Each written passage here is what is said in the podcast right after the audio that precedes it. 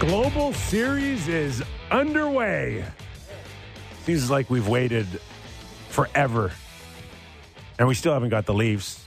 No, not yet. Day five. But this game is heating no up, hockey. Boys. It was four nothing Ottawa. It is four four. Really? Yes. And we are Real Kipper and Born on Sportsnet five ninety, Sportsnet three sixty, and Sportsnet Plus from four to six p.m. and wherever you download your pod, and apparently there's a few people wanting us back on YouTube, and you did by it. Chance, in the future, if you don't catch our show live on the many platforms, you can always go to YouTube and pull it up from there. Fascinating. Not really. No? I don't know. I put us everywhere. And I don't know. Figure it out. I don't know. So day five without the Toronto Maple Leaf hockey. You just mentioned the Ottawa Senators blowing a four nothing lead. Good and this Lord. Is after two, if we're going to be up to date? Yes, this is after. It's at the second intermission right now. I mean, what a show for these fans overseas, though. I mean, good Lord. I saw people Googling, not Googling, but requesting the Swedish word for um, ass-kicking. You know, and, and trying to, when it was four nothing, but things done changed. Nice. All right. Yeah. Well, we got a terrific show for you in our Toronto Maple Leaf Hour edition. In about seven or eight minutes, we got Colby Armstrong, former Toronto Maple Leaf and presently co-host of Chiclets Game Notes and T V analyst for the Penguins and commercial entrepreneur. He's pushing everything from, I don't know, uh, meat pies to insurance.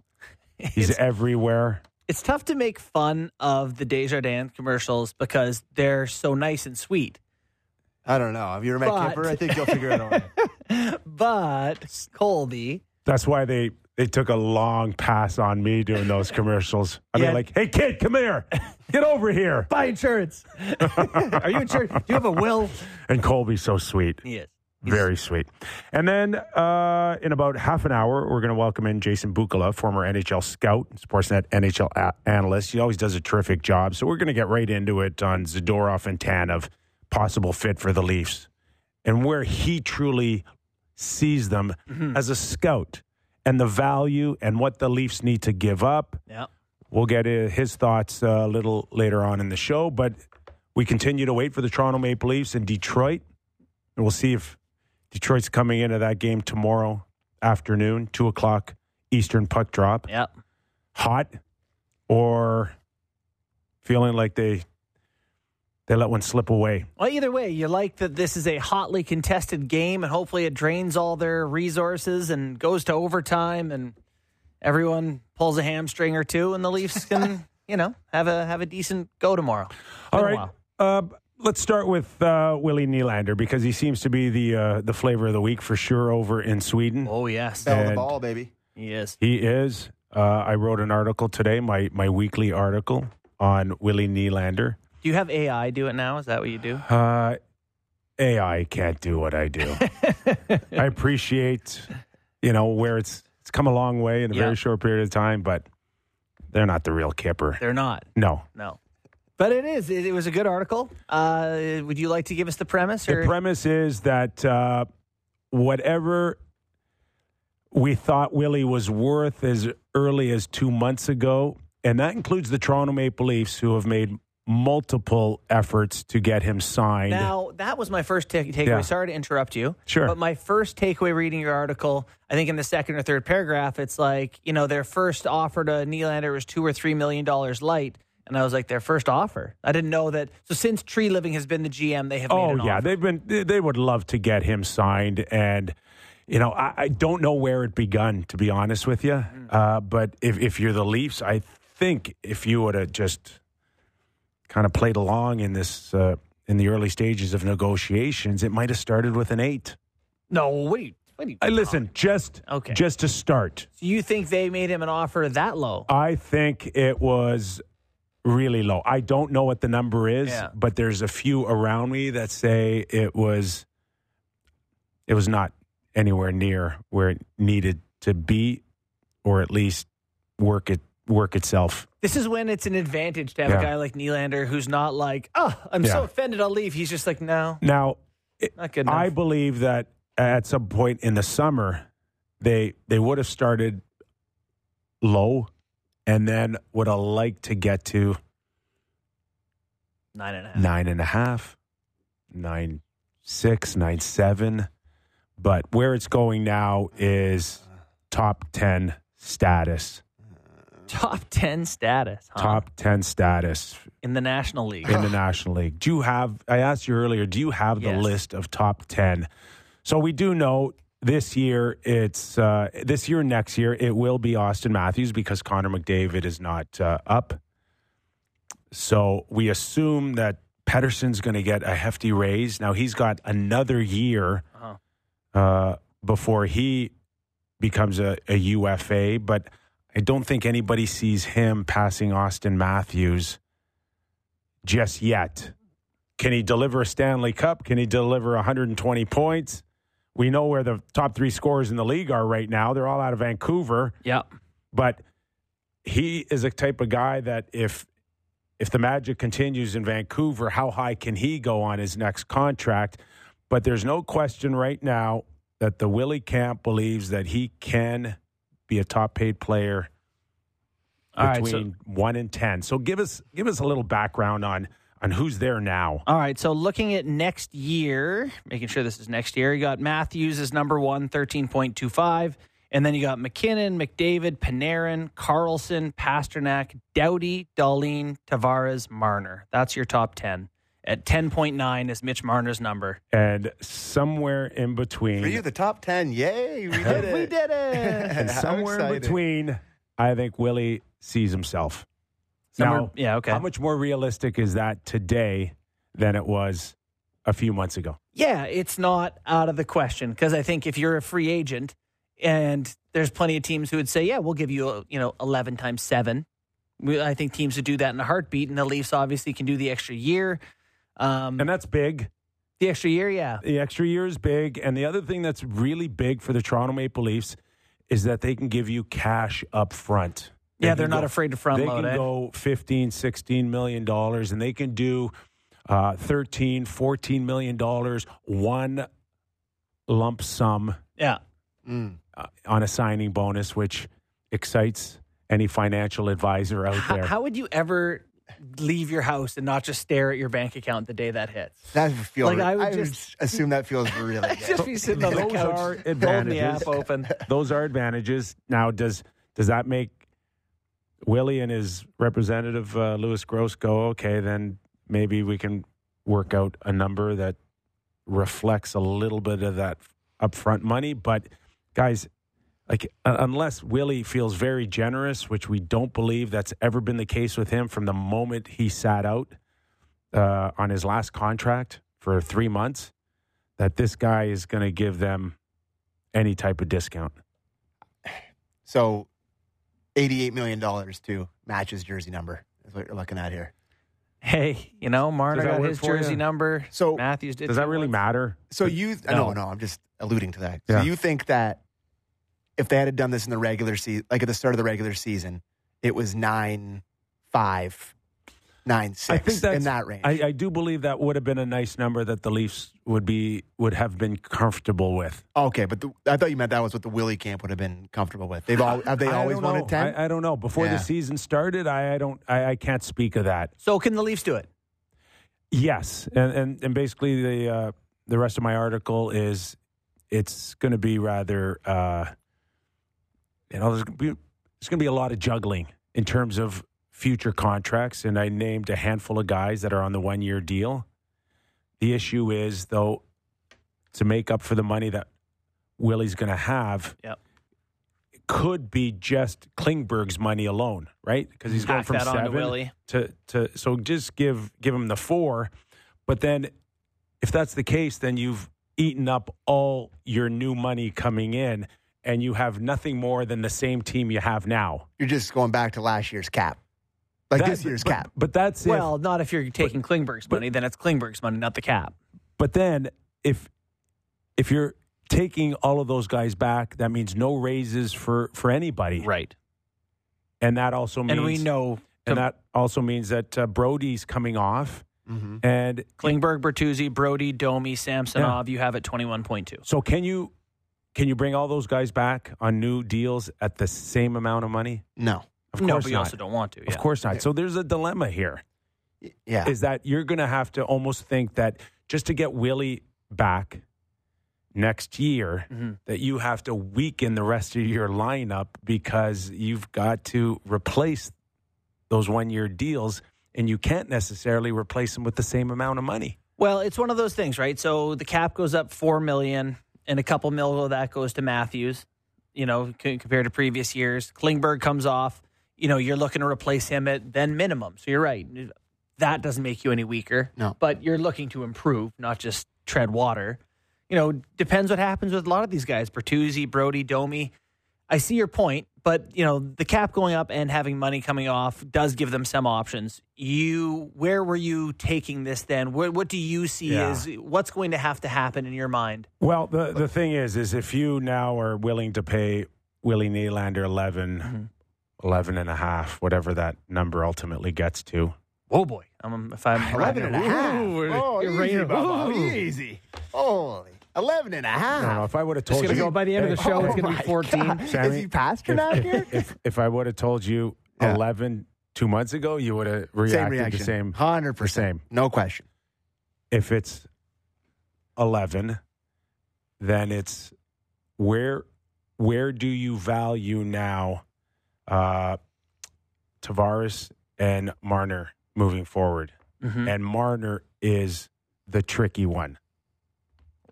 In what do you, in what way? In what way is like, uh, do you do do you keep him? Do you re-sign him? Mm-hmm. And if you do, what's that number? Oh. He's at eleven now, and can if you afford that? eleven. But you can't. Yeah. You you can't keep uh, Austin. Yeah. Marner on a new contract. Willie's new contract that would have been a, a year old. Yeah. And then Tavares still has next year at eleven. It, it, the math doesn't add up for next year. Doesn't add up. Next year, yeah. Right? So now maybe puts Marner in play a lot more if they sign this contract with Willie. So you, we got to guess. All right, we got to. We got. We'll pick up this conversation after we bring in Colby Armstrong, who um, is just. Are you ever home? Hey, look at his background. Okay, what do we have in the background? We got beer. We got. Uh, have we got insurance back there? Saskatchewan flag or what? Thanks for dressing up for our show. Well, yeah, I'm I'm going to work tonight. You know, Sammy's hounding me. He's like, hey, can I get you? Can I get you? Oh, my God. And, and then two minutes ago, he's like, we do a Zoom, so I got it all done up. We got the Pens game tonight, boys. Pens versus Devils. Five in a row. We got, what is this over here? We got me riding an eagle, carrying a Saskatchewan flag. Sick. Shout out to everyone in Saskatchewan. All my teams over here that I played for. The city of bridges in the background, some ocean, and then a, and then a mountain, and then a sun. Could not like look any cooler, man. So was that is that artwork done by your kids or? No, this is by a world famous local Pittsburgh guy named Cody Sable, who's like a speed finger painter, guys. This guy's unbelievable. He can paint people upside down, turn it over, and there it is. And he does it in like five minutes. So wow. I asked him, he's a buddy of mine, if he could do this. And wow. uh, he got her done for me. But, but this is where I do, like, podcasting and stuff. So I just set up back down in here tonight. You are the co-host of Chiclets Game Notes, and you do a terrific job with, with the Pittsburgh Penguins. But uh, just want to get into the Leafs with you. Uh, we do know that the, the Global Series is underway, Ottawa and Detroit mm-hmm. right now, going into the third here. Just your experiences internationally over your career, uh spending any time over there, trying to get used to everything. How big of an adjustment Uh, when you dealt with international play? Yeah, it's it's a lot, I think. And and playing world championships twice, once in Moscow, once in uh, in Switzerland, um, and just the time change. I, I don't I don't know what that's like for those guys. I was just with the Penguins on an eight-day trip out in California, and I was dragging, man. That that's that's tough to do. And, you know, these guys can go out there and, and perform and light it up. What's the score right now in that game, by the way? The last I saw was four four. Uh, yeah, still four four. four four, so boys are going to town over there. But, you know, the food, they're getting shown around a bunch. I'm I'm sure it's not just for the N H L. It's not just the hockey. It's it's showcasing the stars and giving them experience. And, um, you know, a guy like Nylander who's in his home country uh, and others on, on every team that that's over there. And, um, you know, all the ex-superstar Swedes that are there as well. And, and you know, so it's a big event. It's it's a, a lot to take on. And I imagine it's a lot to take on while slamming in games that actually count on your schedule as well. So kind of crazy. It's like playing in the outdoor game, guys. I played in that first one, the first Winter Classic. Mm-hmm.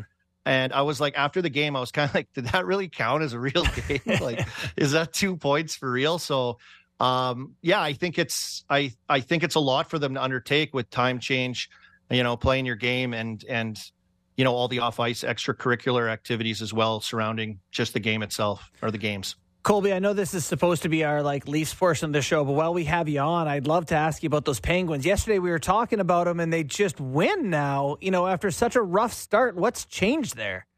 Um, yeah, I, I, I they've been saying all along, they've been saying, look, we've, we're, we're close. We can feel things coming along. They've got a completely different bottom six. They've added Karlsson, who's, you know, a pretty particular player with his skill set. And I think those skill guys have to feel a certain way, have to understand what's going on. And Karlsson's so automatic, like he sees everybody on the ice. So for him to kind of settle in and, um, and start to produce, which he which he is right now. He's he's lighting it up right now for them. Um, has been a, a a big difference, but it's just taken some time. It's taken some time, and you know what? For for everything at the start of the year, when I was watching, I'm going, oh, it doesn't look that good. Like, what's going on here? How's this going to go? To them, you know, going on the road to California and getting on a little bit of a tear. San Jose, hey, they, San Jose just sparked them. Big ten goal game for them. It just got oh, everybody feeling good. Yeah, just line it up with San Jose, but. I, I think it was uh, it was it was it was an opportunity for them though to kind of go oh, oh we got to figure it out here a little bit with their back against the wall early uh, and then just a little bit of time as well as well for them to to sort things out. But they look fast now. It's crazy to say, but they they're they're playing fast. People say they're old. People say they're slow, and I could see that. But and it, obviously for the last four years, right, guys? It's watching them has been. You know, what's going on here? So they right now they're playing a fast, hard, aggressive game. And, um, yeah, they're they're winning games. They're finding ways, ways to win games as well. We're talking to Col- Colby Armstrong, Arm Dog, co-host of Chiclets Game Notes. Hey, uh, even early in, in, in their season, there's some games I, I, I didn't mind them that badly. But uh, I thought Jarry always was the second best goalie when I watched early. And now all of a sudden is he settling in as well? Yeah. Yeah. And you know what happened, Kippy? And I don't know if I've seen this from him in his time in Pittsburgh. They lost to Anaheim uh, on a shorthanded goal in the last twelve seconds of the game before they left to California. And after that game, it was a McTavish breakaway and he buried it to, to win the game. Uh, and after the game, he took the heat. Like he said, I got to be better. I've never seen him do that. He, he just really took ownership. Um, and then talking to Mike Sullivan, he just thinks that's just maturity with him, you know, just, just him, um, you know, stepping up in front of his teammates. I think that goes a long way with, with your teammates too, right? When you take ownership and say, hey, that's on me. I got to be better.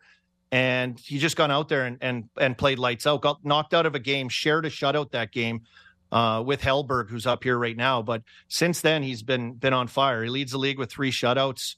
Um, you know, he's making saves when he has to.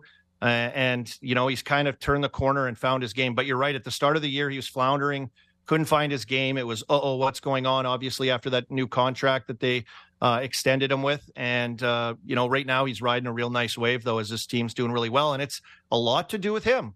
Uh, yeah, Sid's on fire. Sid's on fire. Uh, Ka- uh, Karlsson's on fire. Guentzel's on fire. But Tristan Jarry's played really well. Yeah, it goes a long way getting your goaltender playing well. You know, yeah. We've been sitting here discussing uh, the Leafs as a crisis team for a lot of this year. They won a couple games last weekend. The record's starting to come around a little bit.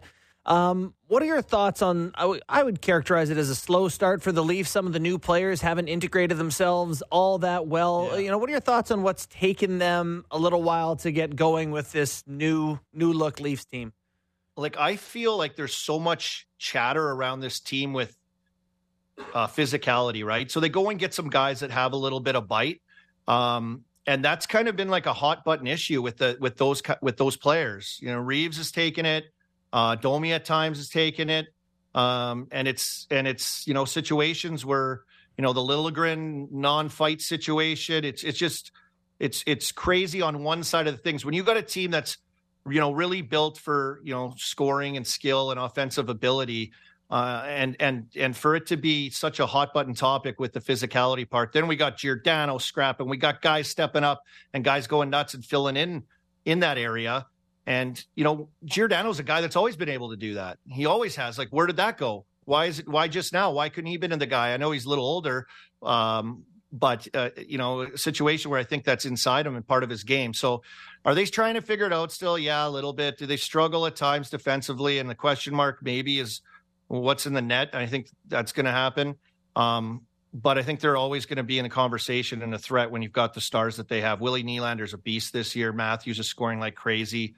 Um, and, and I think that's what they have to sink their teeth in, is to being that kind of team. That's just, that's just what they are.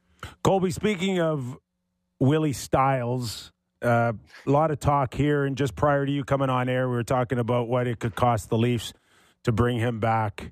Yeah, and just, uh, and, and, and in Pittsburgh, you got Guentzel, who's looking for a new contract mm-hmm. as well. Uh, and he's going to be in a situation much like, uh, Willie of, uh, getting a, a hefty raise here. Where are you on both these guys, both these clubs, on how long they can fish before they got to cut bait with a cap that's up against it? Yeah, yeah, and that's a situation, right? And and and I think every team's different as far as who's up, who's off the books next year, who they can afford, how these pieces are going to fit. Uh, I know Guentzel kind of has a little bit of a rap going against him, right? It's it, it's always going to be that weight. Like, what can he do if he's not playing with Sidney Crosby? What kind of player is he? And that's what they'll say. Like, they're going to say that, even though he's a he's a uh, an elite scorer, right? He's been a, a undercover elite scorer in this league for a number of years, but it kind of falls to the side of going, yeah, you know what? That's mostly because of Sid. Um, I do think he's really good. I do think he's really smart. I do think he's a really good goal scorer. I think he's a crafty player that plays, I wouldn't say physical, but he's aggressive and gets into hard areas. Um, but in the case of of Willie and, and Jake, the price tag, I, I don't know. When you're when you're up against the cap, even the Pens are are fighting the cap too. They're right to the right to the ceiling um, and capped out. So looking into the future, what that number is going to be. And I'm hearing, Willie, what are you guys saying? eleven? What are you guys saying? That's what this guy's saying, the guy who knows stuff. I don't know yeah. stuff. Well, you were on the Marnsey you know, one, bud. Kippy was on the Marnsey. He had it. He had it. Kippy loves the cap. Kippy loves going for those. But I, I think he's probably right. Why wouldn't you if you're Willie? He already held out to, when, November the one year? And, uh, you know, for his last deal, like, look at the game he's playing. Look how important he is. He's even got a darn shorthanded goal this year. So it's, uh, yeah, just these these kind of important players that sneak up on you when you're stacked already. And it's kind of been a situation with the Leafs forever, right? Really top-heavy. Really top-heavy with their big guys. So you look to balance out a little bit. No salary cap uh, dealing with uh, spit and chiclets is there for you? You know, I haven't heard, but I'm sure it's internal, you know. you All know right. how this business works, boys. Listen, you look like a million bucks for those of you that you can watch him on our on our platforms. Uh, and, uh, yeah, terrific job. I don't know if it maybe a, a pigeon would have been more suitable, you, Ryan. Than the eagle? Than an eagle. Uh, that's great. Uh, that's good, Kippy. You still got it, buddy. Thanks, you pal. Still got it. Yeah, hey, I gotta love that. Cancer night tonight in Pittsburgh. Uh, hockey, uh, just everybody, you know, good give stuff. Some love to people in the battle. Great anyway, job, Colby. Colby. Thanks for joining us, man. Thanks, pal. Have a great night, Colby yeah, Armstrong. Hey, we got to get that finger painting guy to do our backdrop here. What do you think? Get us, get us painted up. Yes, um, you're in. Or we can get any. Grade two. So I'll get my daughter. We've seen some awesome ones so far, right? Like McCarty had a really cool one. Yeah, good backdrop. I'm trying to think of the other ones that we've had, but that one, I mean, Mike Mac, is nice. Mac is just like him in front of like a Mac, blinding sun. You never know sun. Where he is. he, he was at Junior Soprano's house the one time. Yeah. yeah. But uh, yeah. yeah, I like the. I love that. I yeah. appreciate a good backdrop. See, the challenge for the Leafs with the salary cap is. They're okay in two years when Tavares falls yes, off. As soon as that eleven's gone. It's next year that is the huge dilemma. Yeah. It's and that if, Minnesota Wild thing where you're short-term screwed, but you're okay so after if, that. If you just if you just look at the the math and go backwards, it it dries up real quick because you got Austin at thirteen two five, and then you got potentially Willie at eleven. You got Tavares for eleven for two more years. You got Marner at eleven, ten nine. For two more years, And then let's not forget Morgan at seven and a half. That's fifty-three million dollars yeah. for a cap that is at eighty-eight, mm. which leaves you like mid-thirties for sixteen, seventeen guys. Yeah, it's That's, truly the timing of one deal. If Tavares' deal ended a year sooner, yeah. you would be laughing. So can I ask you, because you've alluded to this. But it doesn't. You alluded to this, I think, maybe last week. All the shows blend together. But internally with Marner and Nylander and where they're valued with the with the organization, and that yeah. you had alluded to the fact that maybe Nylander had nudged himself in front of Marner. You still you still feel that way? Well, it it, it certainly feels like it's it's leaning towards yeah. that. I got to be honest with you that yeah. uh, it just seems that uh, Willie's hot right now, and Willie's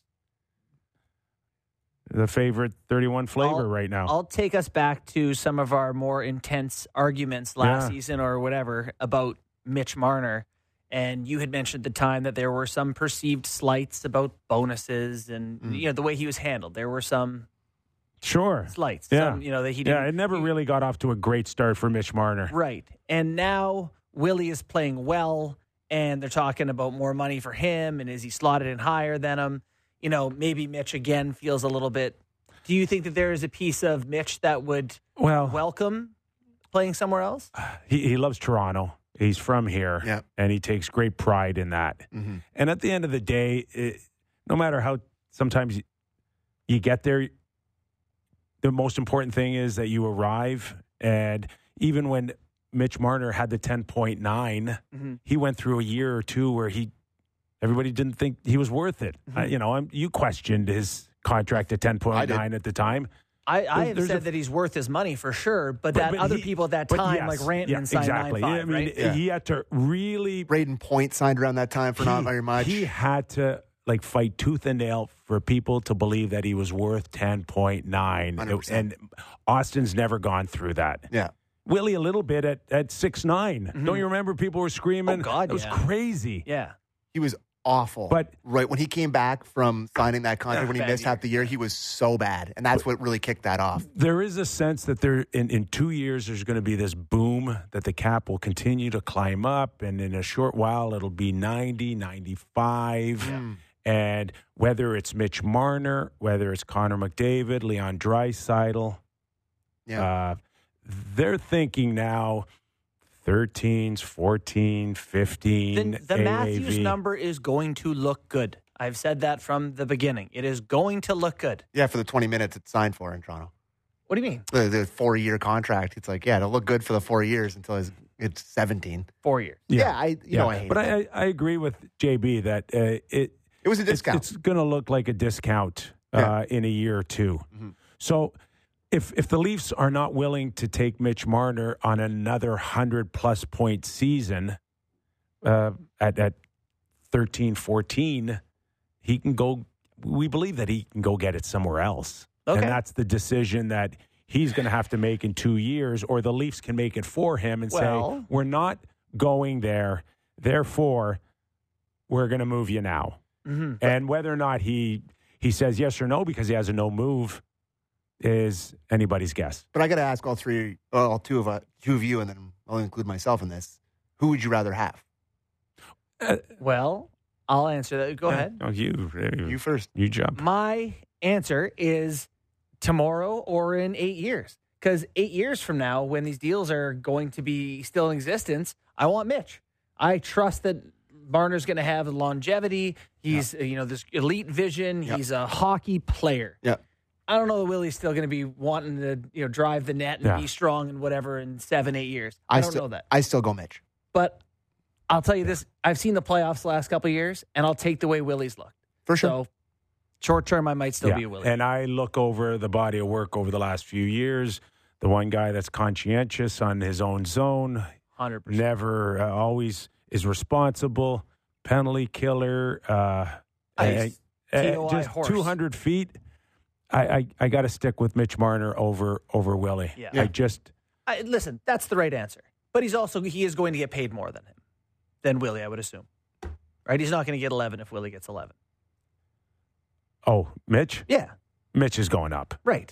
yeah. So going the up. price is going this, up. This ain't apples to apples. Yeah, right? No, it's no. apples to apples plus two oranges. Yes. I yeah. like. I both and, of them are going to haunt you when they leave, my, but they're just, to me, the upside of Marner haunting you as a fan. This I'm talking from a fan's perspective is a lot higher than Willie's haunt factor to me. My last line in my article today in the Toronto Star was, if Kyle Dubas taught us anything on his way out, it's you can't have your cake and eat it too. Meaning that even if you found a way to sign Willie, Marner, Tavares, and Matthews moving forward, it's still too top-heavy. It still leaves you vulnerable in the back end. It doesn't work. It didn't work, and I'll say, uh, so I agree. I, you can't sit here and say, I can't sit here and say that it worked because it didn't work. I can't make that defense. I do think they got seriously screwed by the pandemic and the flat cap. The idea was that when they signed all these guys to the long-term deals, the cap goes up, you have room, you can do more things. Mm. They got in a position where they had to have shoestring guys, and it never yeah. happened for them. So I, it's I, tough to see I, that through. I, I don't care. They could have they, seen the pandemic coming? No, no, they couldn't have seen the pandemic coming. They could have seen that it was coming out, and you needed to move somebody, that you didn't have to double and triple down on the four guys. You had plenty of time to not use the pandemic as an excuse and pick one, especially the last few years yeah. when you've watched it over and over again and going, the imbalance just doesn't work. They need a five or six million dollar defense back there. I think who's, they thought they could have afforded one. Who's going? Pick yeah. one. Yeah, no, and I I agree that, listen, it didn't work out in the end, and were they to know that the cap was going to stay there, I bet you they would have handled things differently. They didn't. It didn't work. So, yeah, it may come down to now having to make some sort of choice, but yeah, tough spot. Okay, we're going to take a quick break. When we come back, Jason Bukala, former N H L scout, will get his thoughts on the value of Zadorov and Tanev, two names that we've heard a lot out of the Calgary Flames, and the link to the Toronto Maple Leafs through general manager Brad Treliving, and the potential of them becoming Toronto Maple Leafs. That and more when we return on The Real Kipper and Bourne Show. Diving deep into Leafs, Raptors, Jays, and N F L. The J D Bunkus Podcast. Subscribe and download the show on Apple, Spotify, or wherever you get your podcasts. That's just a lot.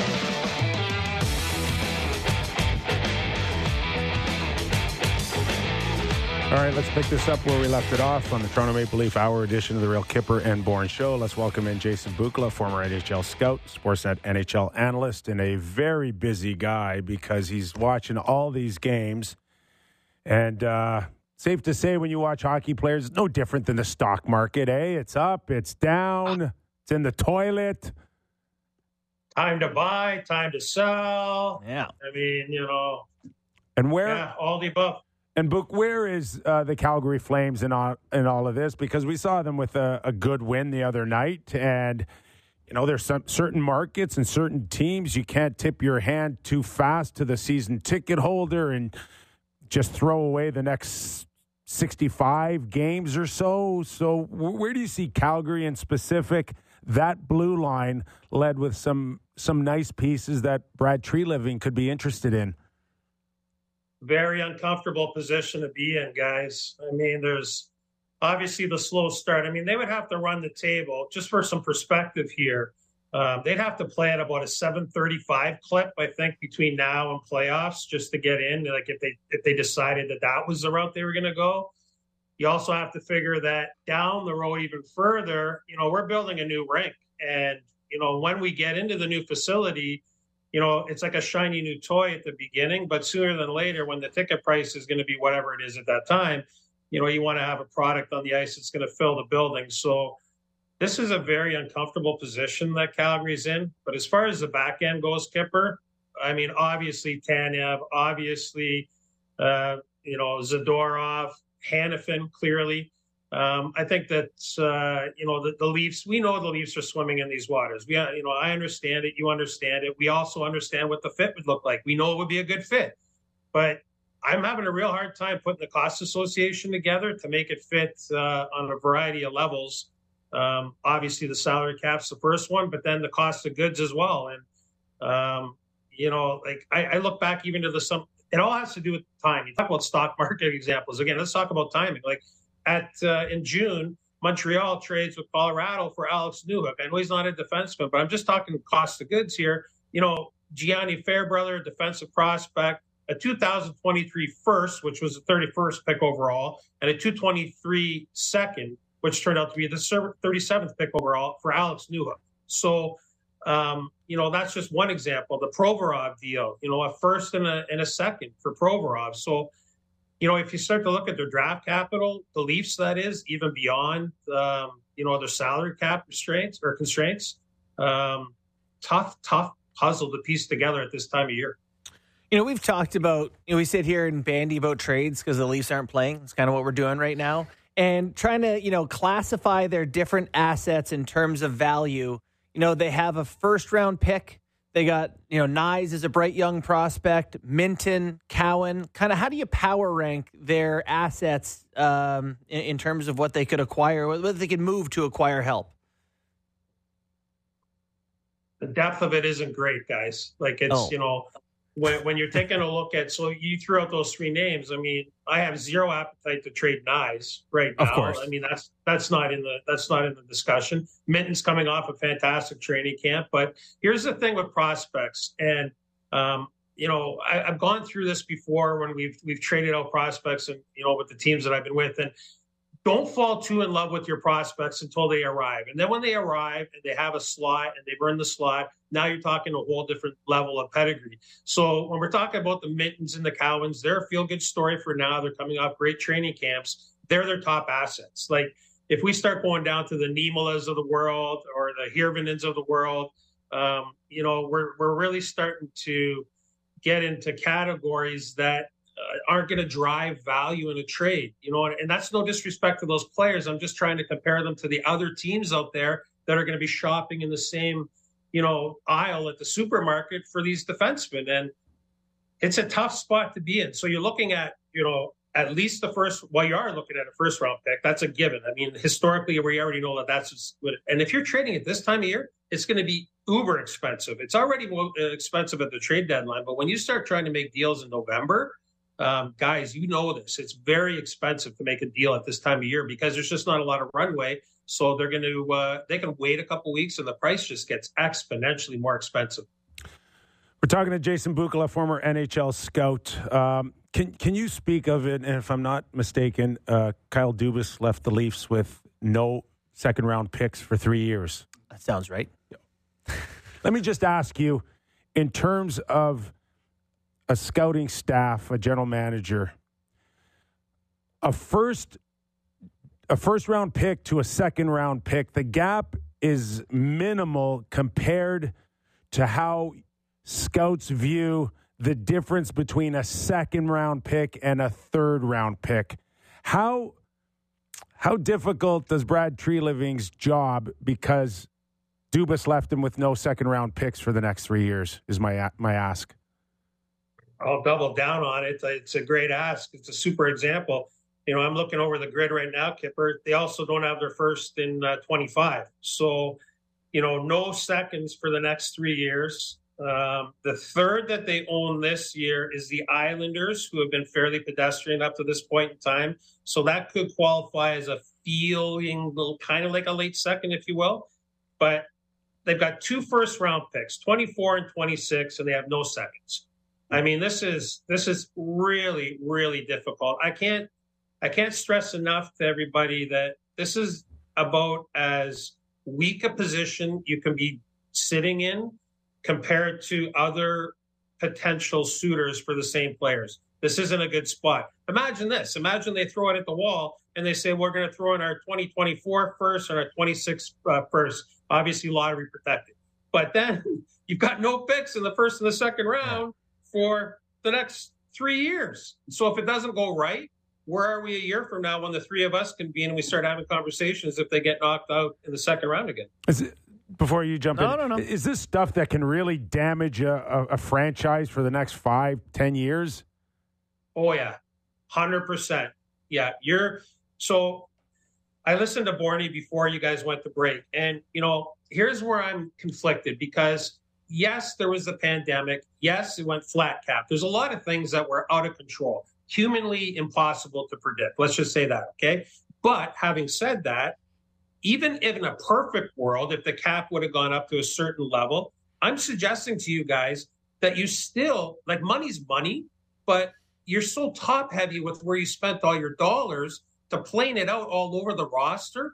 It makes it extremely difficult to piece this together. So uh, Kipper, they are as close to being really good and as close to potentially falling off a cliff for five years. That's how it's, it's a, it's a tight, it's a really tight rope they're walking right there. The one thing I wonder too, in hearing you talk about this is, does it hinder your ability to get and keep good scouts? When, if you're trying to hire me and I'm a scout and I look at what you got and I go, ah, I don't think I want to, you know, I, maybe this isn't the place for me. Would that affect your ability to hire good people?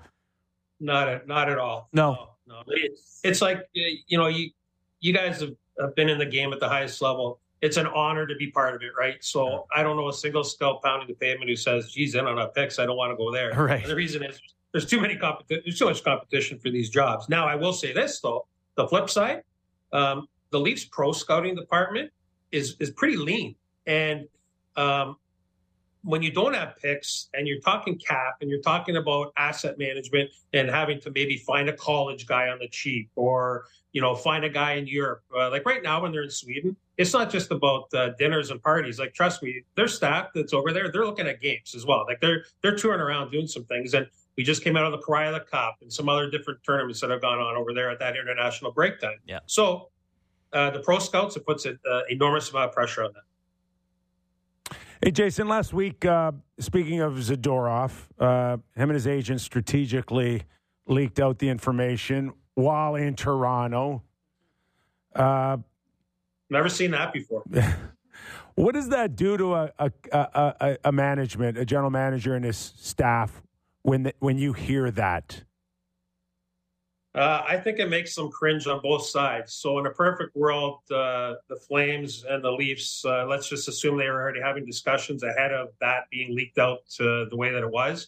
Um, it makes them cringe because it just, you know, it can drive up the price in our market in Toronto. We've seen this before. Like, I know people think that we just talk like silly talk sometimes, but when somebody drops a bomb like that in Toronto, the price seems to go up for the Toronto Maple Leafs to acquire a player compared to some other cities. I know that sounds absolutely asinine when I spit it out there, but, you know, people in the league want to drive up the price for the Leafs to acquire an asset of theirs. It happens, guys. So perfect storm of chaos. I don't like it. I like Dan Milstein. Full, full, full disclosure, I have, had a, I have a great relationship with Dan, and I know what he's trying to do there, um, but Uh, I don't like it. And I also don't like the fact that the, the Flames players in the room have to carry that. The other guys haven't done that, so I'm, I'm not in favor of that either.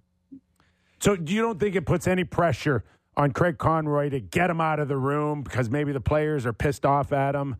Like, do you just keep... I think it, I think it does. I, I think that we're in a different world, though. I think that, you know, Kipper, think back to like when you were playing, you know, and this happened in Toronto, New York, or whatever, at a different time in the league. I think that as soon as you get, you stick your neck out on the line like that, you're a cancer, and we're getting rid of you as quick as we possibly can.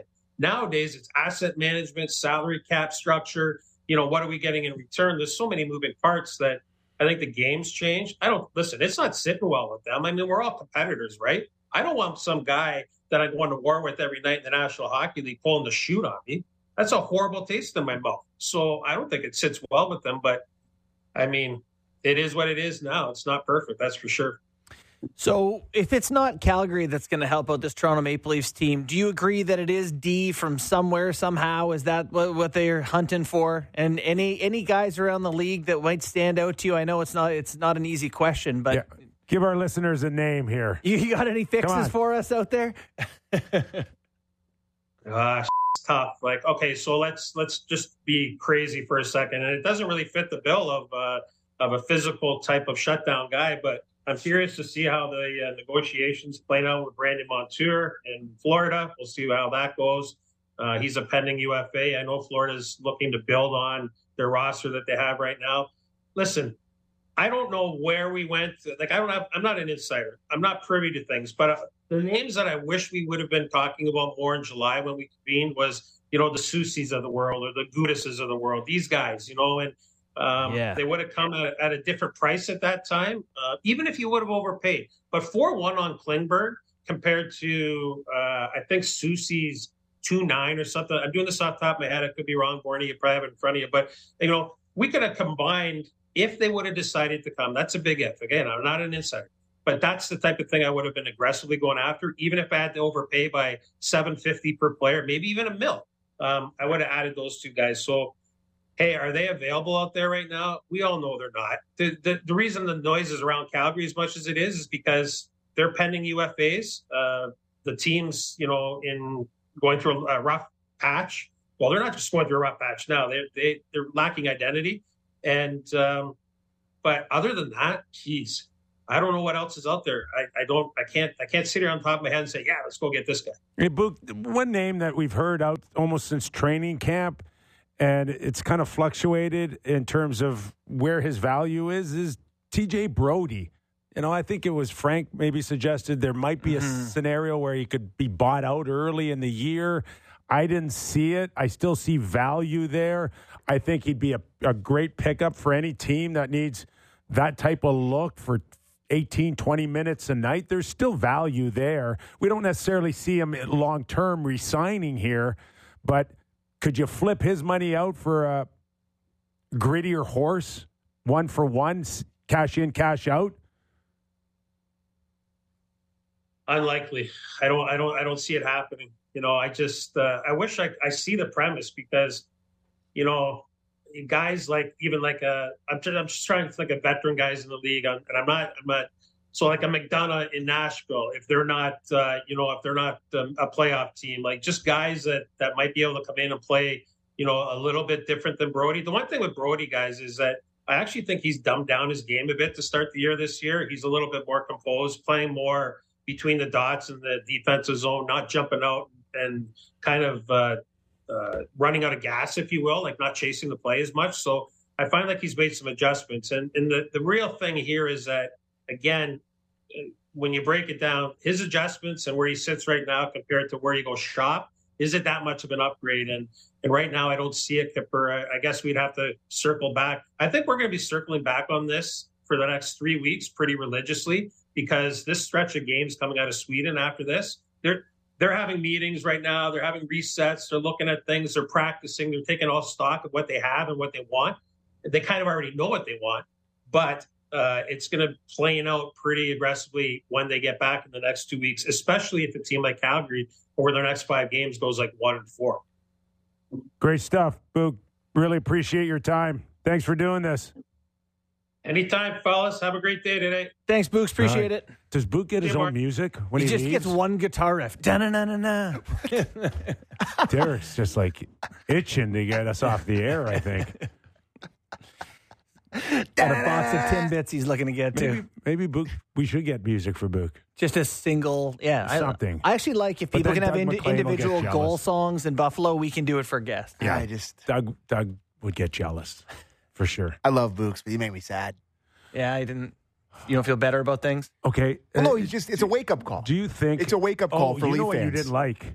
The fact that he said, with without assets moving forward, this is maybe go big or go home time for the Toronto Maple Leafs in the next couple of years. And even if you go big after that, you're going to go home. You're, you're, you're eventually going home. Yeah. It's just how big you go before that. You, when, I, when, I, when he said it and I looked over at you, you kind of went white a little bit. Yeah, I know. Hey. It's hot in here. I should be going red. Did that surprise you a little bit to hear him talk about yeah. lack of assets, setting well, them up for... I just don't like... I just, I'm trying not to look about, think about five years from now, thinking about the Leafs being good in the next couple here. But yeah, it's, it's crazy how time, fast time goes. Not allowed as a sports fan anymore, eh? Just to focus on the good hockey no. team you have? Well, are they? Well, whatever they are. Okay. All right, give us an update. Uh, on uh, the Global Series between Detroit and Ottawa because the Leafs Ooh. are sitting back saying, hey, we got Detroit tomorrow. Uh, beat the crap out of each other for a few more minutes. With one minute to go, it is still four four. Oh, Ottawa on a power play, it looks like. The Leafs are loving that. All right, we're back after these words for our National Hour.